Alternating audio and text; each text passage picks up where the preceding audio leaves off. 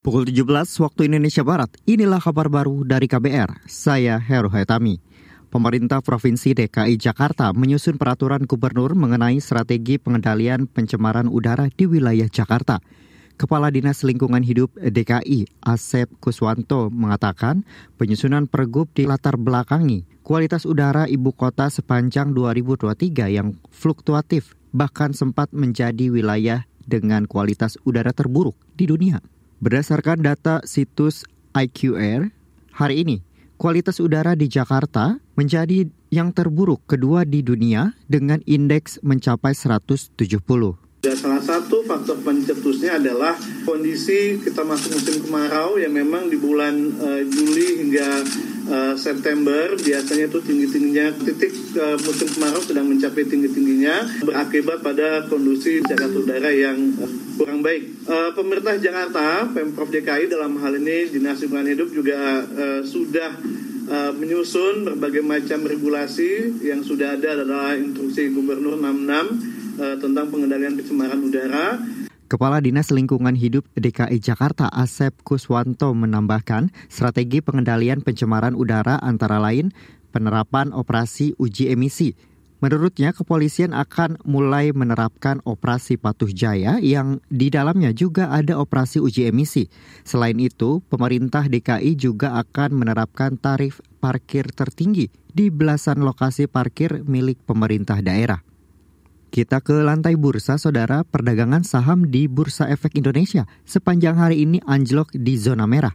Indeks harga saham gabungan IHSG pada akhir perdagangan hari ini ditutup melemah 0,19 persen dan terpangkas 13 poin di level 6.870 berdasarkan data RTI Business pada perdagangan akhir pekan ini, sebanyak 270 saham bergerak turun, 220-an saham bergerak naik, sedangkan 240 saham sisanya masih bergerak stagnan. Jumlah saham yang diperdagangkan menyentuh angka 15 miliar lembar saham dengan nilai transaksi harian sebesar lebih 7 triliun rupiah. Senada dengan merosotnya IHSG, nilai tukar rupiah juga melemah terhadap dolar Amerika Serikat. Berdasarkan data Bloomberg, rupiah di akhir pekan ditutup melemah 0,20 persen atau turun 34 poin sehingga berada di 15.200 rupiah per dolar Amerika Serikat.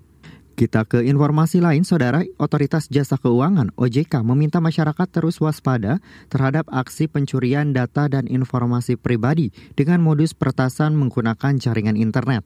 Deputi Direktur Manajemen Perlindungan Konsumen OJK Regional Papua, Sulampua Bondan Kusuma mengatakan data dan informasi yang diincar peretas meliputi nama pengguna dan data sandi mobile banking, informasi kartu kredit, kata sandi surat elektronik, dan data penting lainnya.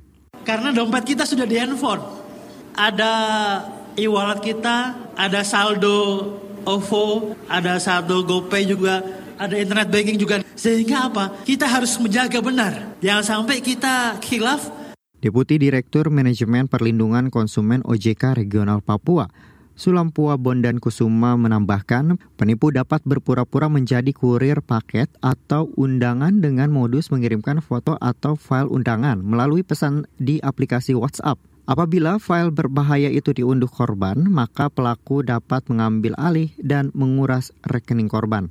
OJK mengimbau para korban segera menonaktifkan ponsel dan menghubungi pihak perbankan untuk pemblokiran jika terlanjur mengakses file tersebut.